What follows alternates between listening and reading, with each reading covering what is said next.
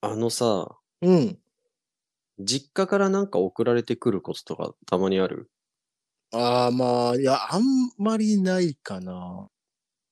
なんか、実家にさ、うん。ある。る自分の荷物とかさ、ちょっとお置き忘れちゃってるものとかさ、うん。だすたまに半年に一回ぐらいとかって、なんかちょっと送ってくんだよね。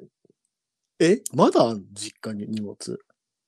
いや、自分の部屋をあらかた綺麗にしてきたんだけど、まだクローゼットの中に入ってる、うん。またなんかさ、まあ、10年前ぐらいの T シャツが家に届いたりとかさ、いや、もう捨てたらいいじゃん、それ、お母さんも。いや、でさ、うん。あの、食べ物とかもさ、たまに送られてくるんだよ。部屋にあった10年前の。いや、そんなその食べ物捨は捨ててたろらよ。、うん。捨てたらいいよ、それ。それは自己判断で捨てた方がいいよ。いうん。や、でね、あの、ドライフルーツが送られてきて、結構、ああ、美味しい、ね。うん普通の大きいサイズのやつはさ、そのまま食うじゃん。うん。で、こうわかるなんかよくあるドライフルーツのサイズあるじゃん。あの、細切れになってるやつ。わかるよわかるよ。あの、ヨーグルトに入れるようなタイプのやつ。うんうんうんあれ結構な大袋できてさ、うん。うんうんうんうん。あ、食べよう食べようと思って放置してたらさ、もうちょっと賞味期限が切れかかってさ、うん。やばいなと思ってさ、うん。あの、ダイニングテーブルに座りながらね、ちょうど昨日食べてたんだよ、それを。はい。何にもかけずに。こわかるよ。う、なんていうの、手をスプーンの形みたいにしてさ、袋にジャーって入れてさ、こううんうん適当にこう雑に掴んで、うん。口に運ぶみたいな。 うんその描写いるうん。いや、こう食べ方の描写をね。うんうん。で、まあ美味しいな、バリバリって食べててさ、え、バリバリって言うバリバリって食ってたんだよ。バリアードがあれじゃん、泣く時の音じゃん、それ。バリバリって言わないだろ、バリアード。アニメ版バリアード、バリバリって言うじゃん。あ、いそうなのマネマネだと思ってた。や、それメタモンじゃないいや、いきなり黄金伝説だろ。はいマニマニマニってやつ。はいあれ、いきなり思い出、あ、まあいいや。それででさ、うんあの、まあ、マンゴーとパパイヤとレーズンといろいろ入ってんだけどさ、うん。マンゴーと、パパイヤと、鈴 木と、鈴木は入ってないよ。入ってない頭もじゃもじゃじゃないから。あ、そうか。でさ、うん。こう、ほんとぼーっとしながらバリバリって食べてて、バリバリなのかちょっと気になるけどね、ドライフルーツって。で、こう、口におもむろに運んだ時にさ、ポロって落ちちゃったの。うん。すごくだらしない格好で食べてて、なんかぼやーっと、うん。消化しなきゃぐらい。で、ポロって落ちて、うん。あ、落ちちまったと思ってさ、うん。で、ダイニングテーブルの下ってちょっと暗くなってるからさ、うん。なんか適当に雑にこう探して、あーあったあったと思ってさ、うん。あの白いドライフルーツポンのまた食って、うん。で、また、ま、ま気が済むまで食べてさ、うん。で、おトイレ行こうなんつって、うん。立ったんだよ。うん。しておトイレ歩いてったらさ、うん。なんか結構大きいものを踏んだの。はい。何か。うん。だ、なん、なんか踏んだと思ったらさ、うん。ドライフルーツ踏んだんだよね。はいはいはいはい。俺ドライフルーツ1個しか落としてないんだけどさ、さっき食ったの何だったんだろうと思って。 え、ちょっと、ちょっとね、ちょっと待って、それさ、待って。えトイレ行く途中に踏んだんでしょあ、いや、あの、すぐ立ってトイレに行こうと踏み出した時になんか踏んだの。お前、味覚どうなってんだよ。いや、なんかそさも、そも。いやしかもそこそこ大きいもん食ったんだよ、俺しかも食った時。何い食ったのあや、でさ、どうん。うかし、なんか白い塊だった気がするんだよね、なんか食べたのあーあ、じゃあまあまあまあ、色は合ってたんじゃないが。でさ、足で踏んだ時にさ、足に大きなレーズンくっついててさ、じゃさ、さっき落としたドライフルーツこれだったら、俺さっき何食べたんだろうと思って。なんだろう。えお前あたりもなるあれじゃない勧誘ドロップじゃないのいや、多分、考えた結果、そんな大きいもの普通に放置しないから、うん。 まあ多分、なんか丸めたティッシュだったんだと。気づけよ。で気づかない。丸めたティッシュバリバリ食べてんだよ。真夜中のカフェイン。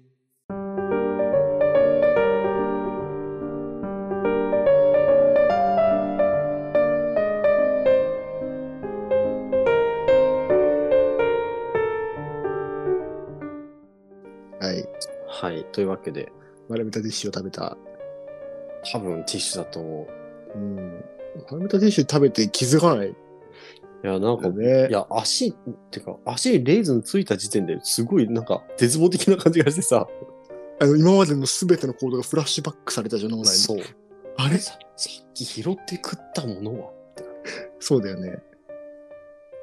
何食ったかわかんないわ。い何だったの結局。ほんとわかんないの。や、本当にわかんないけど、なんかね、ドライフルーツってさ、外側こうん、わかるわかるう。、砂糖でコーティングされてるからさ、うんちょっと白っぽくなってんじゃん。うん。わかるわかる。なるほどね。そう、だからなんか、あ、多分ドライフルーツだと思ってさ、で、暗かったから、なんとなくこう、で、確実に1個しか落としてないから、うん。わかるね。でも2個落ちたんじゃないのちょうどそれがね、うん。あったからパクって食べた。でも気づかなかったでしょそう。足についたレーズンは捨てた。え丸めたティッシュは食べたけど、足についたレーズンは捨てたのね。そう。いや、でさ、あん、その、細切れになってるドライフルーツだからさ、うんその、口にいっぱい入ってる状態で拾って、口に含んだから、それ単体じゃないから、もう紛れちゃって、わかんなあい。あ、わかんないいんだ。うん。あなるほどね。こんにちは、開演です。こんばんは、セイランです。はい。なんか久しぶりにちゃんと最初に、うん。いや、もう、いつやるのかなと思って待ったんだけど、全然しないから、あ、またこいつ忘れてるなと思って、ああああ、うんありがとうございます。すぐ忘れるからね。いやこの間ね、うん。この間ねじゃないか、昨日ね、髪切りに行ったんだよ。うんうんうん。で、久しぶりにね、あの、パーマをかけたんだよね。おう天然天然よりかけたすぐ。あそっかちょっとかそれも、まあ、確かに天然、若干天パっぽいけど、もともと。ツイッターに上げてくれるって話ね 天然パーマにあったロバの写真でしょ。ロバのくせにおしゃれしてんじゃねえよって声が聞こえ 聞こえてきそうですが、あ の、パーマは無事かけまして、おうあの、もともとさ、セイランさんなら知ってると思うんだけど、めちゃめちゃ髪の毛硬いの。硬いよね。うんもうセイランさんになんかスチールールって呼ばれるぐらい。 いどっちかというと陰謀だと思ってたけど。や、そう、本当にね、そんな感じ。めちゃめちゃ硬くて、うんうん。なんかね、パーマしてるとやっぱ楽なんですよね、セットが。どう、どういうパーマあ、それで結構ね、強めにかけかけますかって言われて、もうツイストパーマかかってますけどって言われいや、ツイストパーマって最強のやつでしょ、あれ。たそう。だよね。あれ最、最強のやつでしょ。いや、普通になんか強めにかけますかって言われて、うんあ、じゃあ、なんか持ちいい。どうせ俺さ、外出ないから、うんうん。なんか朝とかも、あの、まあ、テレビ、なんかミーティングとかある時だけ、まあ、濡らして、なんかヘアオイルつけるだけでもう、なんかセットできるぐらいがいいのさ。おうおうもうドライヤーして終わりみたいな、なんか整髪料つけないのがね、結構楽で、まあそんな感じがいいから、まあちょっと強めにかけたら持ちがいいかなと思って、なるほどね。確かに。そう、強めにかけて、じゃあ強めでって言ったら、わかりました、つって、髪切ってくれる人結構ベテランの人なんだけど、うんうん。なんかさ、パーマとかさ、シャンプーとかって人変わるじゃないああああ。そういう人ね。じゃあ、変わりますとか言って変わってきたのが、すごいなんか、なんかさ先月入りましたみたいな新人の子がおうで出てきて、あ、なんかよろしくお願いしますみたいな感じで。で、かけてくれたの、パーマ。うんうん。トイプードルみたいになっ マジでた。 気になるじゃん。うん、トイプードルみたいになっちゃった。ピプードルみたいになって。いや、それ可愛く言ってるけど、本当はあれだろあの、林家みたいになってるでしょ。えー、ちげえよ。ペーじゃねえよ。いやいや本パー当にかもしれない。いや、まあでもやれよ。いや、なんかね、途中までいい感じだったの。うんうん。あ、なんかこうおしゃれな感じだなと思って、途中までいい感じだったんだけど、なんか仕上げでなんかね、なんかね、そう、ワックスをつけるときに、うん。なんかね、さらっとつけてくれればよかったと思うんだよね。でもなんか、こう、クシュクシュクシュクシュってなんか握るようにさ、ああ、うん、うん。つけられて、そのなんか、パーマ生かしますみたいな感じでさ、つけられてさ、うんトイプードルみたいなさ、うん。いいね。次はもう楽しみだ。うん、あの、ロバからトイプードルになったんで、 そんな絶対可愛くないだろ。はい、トイプーですね。トイプーか。僕も本当、最近髪切って、うんうんうん。 今までさ、なんかあの、うんまことちゃんヘアみたいなさ、まことちゃんヘアってやめて、あの、わかんないから若い人たち。なんかあの、うんあのコボちゃんみたいなああ、わかるわかる。感じだったんですけど、ちょっと、タラちゃんね。あ、タラちゃんっぽいかな。うん。あの、つむじのとこ2本出てるやつね。いや、そこは再現してないけど、あそこは違うね。そこは再現してないけなるほどど、うん。あの、逆に、ここ何年かもうずっとめんどくさくて整髪料とかつけないようにと思ってそれしてたんだけど、 同じ考えじゃん。うん。逆に、いやでもうんうん逆にだから、うんちょっと上げようかなと思って、おー前結構上げてたからさおー、そうだね。うん。だから逆に、あれだあの、ポマード買ったよ。ああ、ポーマード買ったんだ。ポマードとヘアトニックみたいなやつが、あうんの、うん髪整えやすいみたいな。えー、僕も基本ポマードですね。ポマード油性グリいや、グリースか。あ、グあうんグリスカポマードだよね。なんかさ、油性だだと落ちにくいからさ、そうそうそうそう。水性にしたねんだよね。え、何買ったの多分同じやつ買ってるから、あの、袋のマークのやついや、僕、豚のマークのや つ。なんで どっちも共通して動物なんだよ。 え、豚のマークか俺、袋のマークだな。ヘアトニック同じメーカーだったな。ちょっとよくわかんないけど、もうその辺いい匂いするやつ詳しくないからまあ、いい匂いするよ。ああんまあいい匂いっねてかね、でも結構ちょっと甘いかも。あんまあ本当は匂い欲しくないんだけどわ。かるわかる。でもさ、なんかポマードってさ、ムスク系だよね、基本。うんうんうん。なんわかかる、こうう、ん。ね、男って感じの。俺もなんか七三の時はポマードだったけど、もうガチガチにして、うんああ。えっと逆になったね。僕が逆につけるようになって。うん。なんかあれもうトイプードルになって、もう次から髪切ることトリミングって言います わ。いいね。うん。あの、動物病院行った 方がいで病院行くんで。い。そうか。じゃあ、本題行きますか。 そうだね結構長かったな。えっとね、えっと、ミステリー会ですね。うん。今回はね、呪われた映画、アトゥックについて話します。アトック。えっとね、アトゥック。アトゥック。うん。知ってるあ、でもね、この映画ね、あの、未完成なんですよ。じゃあ見たことないわ。ないわ。そう。なんていうかね、呪われて映画の撮影が進まなくてね、未完成なんですけど、アトゥックってイヌイット語でおじいさんっていう意味なんですよ。イヌイットってなんか久しぶりに聞いたな。そう。なんかアイヌみたいだよね。ね。ね。イヌイット語でおじいさんっていう意味で、まあこれ映画の内容は別にホラーとかじゃなくて、普通にコメディ映画なんですよ。あ、コメディなんだ。そう。なんかアラスカに住むイヌイットが、うんまあ、ひょんなことからニューヨークに移り住んで、うん。生活習慣の違いから、まあ、ニューヨークに住む人たち、まあ、いわゆるニューヨーカーですよね。うん、と、なんか様々な問題が起こるっていう、まあ、普通にコメディ映画なんですよ。ほう。だから、主演とかもなんかトップコメディアンとか、そういう方が選ばれるんですけど、うん。まあじゃあ一体、実際この映画って何が呪われてるのかっていうと、まあ当時のトップコメディアンであったジョン・ベルーシうん。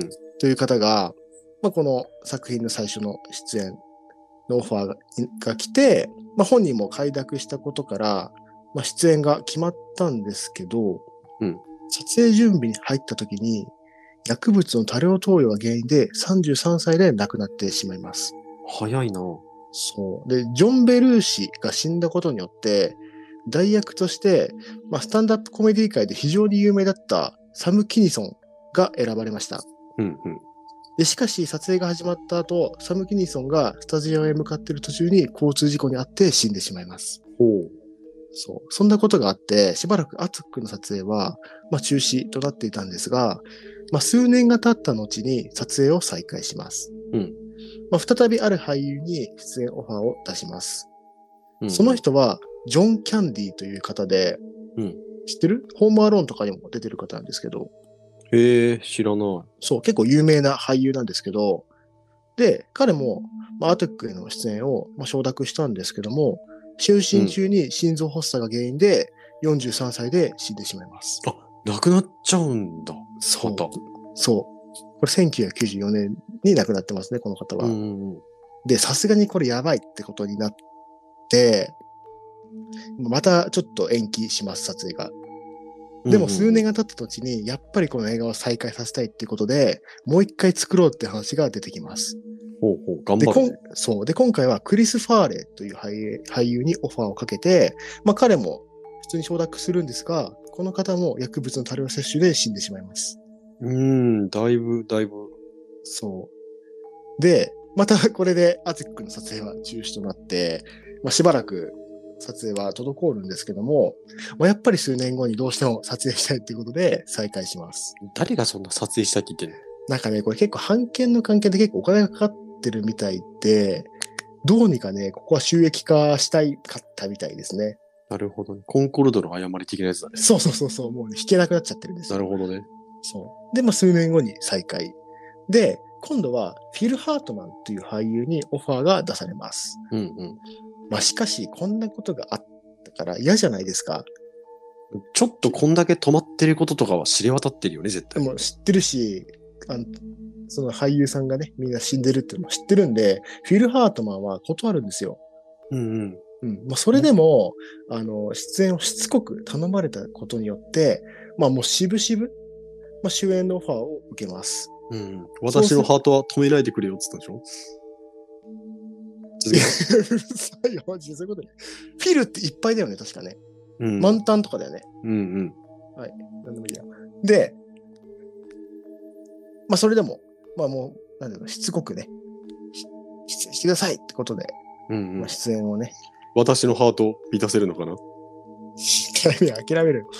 続けて。で、まあ、しつこく出演を頼まれたため、しぶしぶオファーを受けます。すると、フィル・ハートマンは、実の妻に射殺されて殺されてしまいます。いや、それはもう、ほん、マジか。それやばいよね。ハートを射抜かれたのね。そう。大丈夫人死んでるからね。続けて。これ以降、この映画は完全に遅れ入りとなり、アメリカ史上最も笑えないコメディ映画と言われるようになりまし た。ブラックだな。最後、アメリカンな感じ出してきたじはい。はい、以上ですね。ゃ ん。ブラックユーモアじゃん。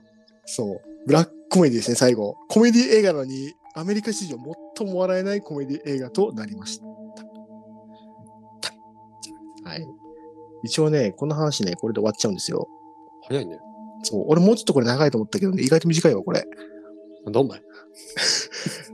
でね、呪われた何々って結構あると思うんですけど、うんうん。僕らの時に流行ったもので言うと、呪われた音楽みたいなのがあって、うん。なんだっけ暗い日曜日か。ああ。知ってる知ってる知ってる。多分、どうせ YouTube とかでもよくなんかみんな聞いてた気がするよね。今の人もき知ってんじゃないかな。し知ってるかなあの、本当にこれ、まあ、自己責任で聞く人は聞いてほしいんですけど、まあ、聞いたらなんか死ぬみたいなね、当時うんうん。流行ってて、もう僕も何回も聞いてるんですけど、まあ、無事生きてるんで、まあね、死ぬっていうかね、なんか自殺者が多いみたいなうんうんうん感じの曲で言われてるよね。すごいなんか、なんていうのかな気持ちが暗くなる感じなのかななんかね、不協和音みたいな感じにちょっと近いかもしれないね、曲調そうがそうそうそう。やっぱ高校生の時ってそういうの好きだからね。難しいね。ちょうどでもそれこそ中学、高校ぐらいの時ってさ、うん。あの、チェチェイヘイのさ、首切り動画とか流行あんなかった。あ、流行った。見た、俺俺さ、それ知らなくて、うんあ、の、中学校の時にそれこそ、なんかトイレに呼び出されて、うんうん、個室に入ってこれ見てって言われて見せられた。 いいや、そん、ほんと理由謎だよね。や、本当にな、こいつら頭おかしいんじゃないのかなって思った、本当に。あ、それはトイレに連れ込んで、それともチェチェンヘを殺したやつ。いやいやトイレに連れ込んだ方ね。ああ、そっちか。いやいやいや、それはもう、それはもちろんおかしいんだけど、うんうん、切る方ですよそうなんだけど、それをさ、なんでさ、人に見せようとするかなって思うよね。なんか、そう、そういう傾向あるじゃん。中学生とかってなんか、ちょっと、ねじ自分すごい動画知ってますし。ってやつ。そう。いやそういうね、あの、くだらないね、中学時代でしたよ、僕らは。一緒にすんだ よ。中学生だよ。。本当にね、セーラーさんもくだらない中学時代を送ってましたねちょっと待って なんで今一緒に混ぜ込んだのうん、本当に、これ、しょうもないですよね、こいつ。いやいやいや、中学時代、中学時代違うんだよな。うん、なんかね、塾サボって、あの、古本市場っていうところに行ってね、あの、漫画を立ち読みして、 その話 言ったっけ海外言にったっけ 俺ですね、これは。え、マジでうん。僕も少林寺拳法行ってくるねって言ってサボって、多分同じ古本市場に行って、ほ にょずあの、スーパーチェーンシガのスーパーチェンシが。中にあるやつあのなんか一緒じゃん。。一緒。俺も塾行ってきますって言ってふ、あの、スーパーチェーンシガの中に入ってるあの、古本市場で立ち読みして時間潰してて、俺もそうだあよの。呼び出 された。あ一緒勝利事件簿少林寺拳法。一緒じゃん。なんだよ、それ。一緒じゃん。くだらない中学時代過ごしてんじゃん。いや、同じだったわ、確かに。そうバレてたわ、やってること。じゃあもしかしたらその時にもう、あの、関わってたかもしれないね。何言ってんの、お前。呪われたって言葉って最近が、なんか、昔ほど聞かなくない呪われたなんとかってさ。ああ、なん僕らか、の時ってよくあった気がするじゃん。あるある。うん。それこそさ好きだったもんね清水監督のさ、うん。うん。リングとかってそれあ、めちゃめちゃそれじゃん。あ、とか、呪そわうだれたビデオじゃん。呪いのビデオ、あ、ん呪いのビデオ見 てたね。それはいいんだけど。いや呪いのビデオめっちゃ見てたね。そう、一緒にカエンとね、よく呪いのビデオを鑑賞会してたんですよ。高校の時か、あれ。中学、あ、大学もやってたか大学でもやったんじゃないあれはね、いや、でも見るもんじゃないね。普通に怖かったもん、俺。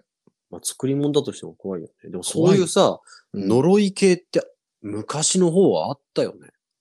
あったよ。やっぱりなんか、てか、今でもあるんじゃないその単純にさ、中学生とか高校生の時ってそういうのが好きだからさ、目に触れるケアが多かっただけじゃないだって僕らの時さ、チェーンメールめっちゃ来てたじ ゃん。だ中学校の時来てたね、チェーンメール。から今でもチェーンメールってあんのないでしょないよね。あれ、ガラケーの時だよね、だって。そうそうそうそ昔チェーンメールってあったんですよ。う。うん。あの、誰かクラスの人とか友達から急にメール回ってきて、で、うんこのメールを何日以内に何人にうん、送らないと呪われますってメールが来るんですよ。そう、死にますみたいなね。そう。めちゃめちゃ来てたよね、あれ。しかもなんかさ、ちょっとさ、なんか本当っぽくするためにさ、実際にこのメールを回さなかった人は、こうこうこういうことで亡くなりましたみたいな。そう。いや、お前最初に回したやつのテンプレ回ってきてるんじゃないの途中誰書き足したのと思ったもん。いや ね、書き足してんじゃんと 思って。フォーエグザンポが載ってる。そうそうそうそう。例文載せてきてると思うんですそう EX 括弧ってやつだ。そう。そう、それ。でも結局信じなくてもさ、うん。怖いから回しちゃうんだよねそあうれ。。なんか回しちゃうんだよな。あれもういいよ。そうなんか嘘じゃん。自分の手元でストップするのすごく嫌じゃん。そう。でも万に一つあるかもね。つってさ、回すじゃん。そうそう。いや、くだらないけど回しとく。そう。みんなそういう気持ちで回してたよ。うん。多いや、分でも面白がって真っ先に回し始めてるやつがいるんだろうけどさ。まあそうだね。確かに、でもあれってどっから来てんだろうね。確かに。あれ何だったんだろうね。いやほんとそういうのが多かったよね。いや、めちゃくちゃ多かった、今思ったら確かに。ちなみにさ、本当に呪いってあると思う。え、呪いはね、あるよ。あのさ、あれセイランさんから聞いたよね、これ。どっかのさ、話、えまで話したっけなんか、実際に中国とかでさ、なんか呪うみたいなのあったじゃあん。ーきライバル企業の。はいはい。あなあ、んだっけ話しただね、確かに。あのなんだっけ呪術ね。ああ、呪術か。なん呪かラ術の。なんだっけ、ライバル会社のなんか、呪うんだっけああ、そうそう。なんていうの、あの、孤独って言うんだけど、ああ、そうだ。実際にある呪術だよね。瓶の中にたくさんムカデとかゲジゲジみたいな虫たくさん入れて、その置いとくんですよ。うん。で、その中で一匹だけが残るわけですよ。弱肉強食の。ああ、なんか食べや、食べるってことそうそうそう、食べ合いさせるんですよ。この瓶っていうか、うそんうのん中で。うんうん。で、なんかその最後の一匹にうん。なったやつを使う的ななんかあるんだよね。それで呪うんだ。ライバル企業。そう、を、うん。まあ、実際になんか中国とかではうん。やってるっていう話は聞いたことある。誰からテレビで。 あ、そうなんだ。テレビで言ってたよ。まあ、テレビっていうか、まあ、うん、そ怖いね、でもそれ。う。まあ、もともとそういう呪術とかってさ、多分そっちの方から、まあ、来てるじゃない。まあ確かに。あの、いろんなアニメとかでも結構題材にされてるよ。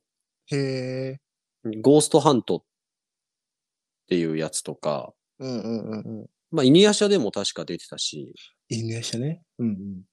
ハンターハンターとか、でへえ。も確かちょっと出てきてる、似たようなものが。へえ。まあ、僕らが中学の頃に知ってた、しょうもない呪いとは全然レベルが違 う。本当に呪術だからさ。まあ本物じゃないだろうね。まあ、牛の国参りとかもそうなったら同じような呪いか、呪いっちゃ呪いか。牛の国参りってなんだっけいや、待って、俺さ、埼玉にね、おばあちゃん家があるんだけど、うん。ちいちゃい時にうん。よくお盆とかさ、かいあの行くじゃない、おばあちゃん家に。うんうんうん。でね、おば結構田舎なの、埼玉の。あれ、反応の方だっけえっとね、熊谷。ああ、熊谷か。そう。で、の田舎で、近くにね、神社があるんだけどね、うん。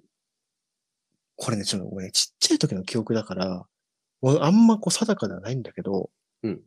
その神社に行くとね、大体の確率で、二人の、なんか真っ白な服着た女性二人が、ずっとぐるぐる回ってんだよね。ぐるぐる回ってるってどうえいう回ってるとかね、その場で回ってるんじゃない四角を作って、ずっとなんかその四角を回って、こう、なんていうの、ぐーっと歩いてるっていうかさ。ええー、何二そ人れで。それをね、今思い出した。それなに子供いやいや、大お人。お大人うん。お前幽霊見てんじゃん。幽霊じゃないっしょ、これ。だって、普通に白い服着た女の人二人だよ。あじゃあ不気味な人ではないの別に。なんか普通に、普通に女の人二人がずっとなんか、その四角い感じで歩いてる。ええああ、こう足で四角を描くような感じのっていうこといや、おねー、ヒップホップじゃん。ヒップホップの初歩的、初歩的なテクニックのボックスじゃん。いや、違う違う。あ の、じゃあ、なんていうのうんこう、四角を描くようにこう歩いて回る感じあ、そうそうそうそう。なんかこう、なんていうの、四角い縁を歩くみたいなさ、うんうんうん。砂場の縁を歩くみたいなイメージだよね。ああ、そんな感じそ聞いたことないな。なんかあんのかなそれ。う。あんのかなわかんない。その神社今でもあんのかな結構ね、田舎の方だからね、あれっちゃあるのかなそういう宗教的なの。まあでも神社だからに言うて。ね。なんかあんじゃない今も、今みたいな普通に怖いよね。怖いかも。でもそもそも呪いって何なんだろうね。呪いは人の、あれじゃないのなんか人工的にやるものだよね。呪いってなんとなくイメージ。でも呪われたとかさ、あるじゃん。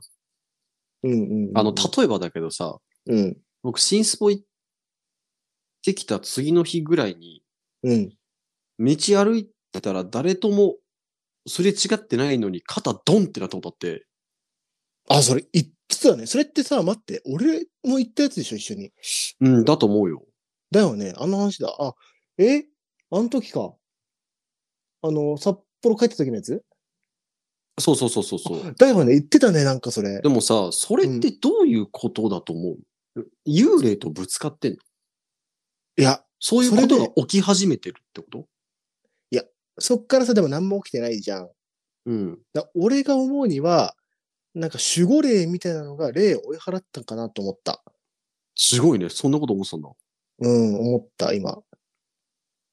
ていうのも含めてさ、呪いって何でもさ、なんかしてからその人に不幸が起き続けるでしょ今のカイエンが話してくれた話で言うとさ、うんうんうんうん。ん何かに対して。うんうん。だ多分、うんうん。結局は幽霊がなんかこう悪さを、その周辺でするみたいなイメージなのかなまあなんか結局はそうだと思ってる。なんかそのさ、ネガティブなことが集まりすぎるとさ、呪われてるって言うもんね。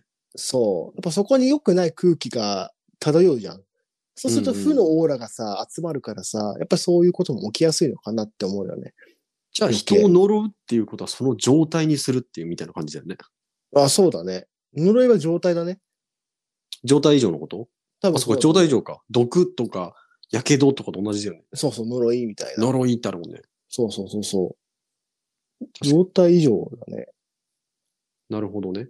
そう。この場合は映画が状態以上呪いってこ映画の撮影現場が状態以上ってことなのかなとああ、そういうことか。教会がダメじゃん撮影現場ごとそう。ということか。ちょっと呪い、呪いについて調べてみようか、今度。うん、なんか、なんか呪いは歴史が古そうだね。か古いと思う、呪え。るじゃん。だって、頑張れば。人のこと。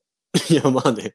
呪おうとも呪えるじゃん。でもさ、幽霊とかって別にこっちがなんかできるわけじゃないじゃん。まあ確かにね。あいつに幽霊をつかせようとか多分できないじゃん。まあね、幽霊使いしかできないよね。できないじゃん。だからこう、呪うために、例えば、五寸釘を買って、みたいなさ、藁人形みたいなのあるじゃん。そうだね。牛の国参りじゃん、それこそ。あ、それだ、そうだ。あるじゃん。あみたいなね。そう。だから、呪うってのは人工的にやるもんなのかなって思ったけど。まあそうなったらやっぱ人の思いの集合体みたいな感じなのかあーな。そうかもしれない。あ、それが一番近いかもしれない。でもじゃあリングの呪いのビデオって何なんだろうね。いや、それは、だから、もうあのビデオ自体にめちゃめちゃもうオーラが集まってるその呪いをかけたんじゃないそれに。の。かけたの。牛の国米みたいな感じで。ビデオに五寸釘刺すの。え、違う。そういうことじゃなくて。テープ再生できなかっいや、もういやそういうことじゃないんだよ。た。あ、そっか。あれじゃないなんか、オンラインでやった んじゃない呪いね。なんか呪いの話皆さんあれば、なんかお聞かせください。いや、ないでいいよ。みんなを幸せにいてほしいもん。実は呪われたことがありますっていう DM 来たらちょっと悲しいもん、俺。 いや僕らじゃちょっと手に負えないかもしれないから。そう。そう、お払いってくださいしか返せなくなっちゃうんで。みんなで呪いが解けるよう祈りましょうしかできない。うん、みんなで教会行こう。そうだね。ということで、ということで、今回は呪われ、呪われた映画アトゥックのお話でした。はい。ありがとうございましたあ。りがとうございました。ほぼ捨てないけどね。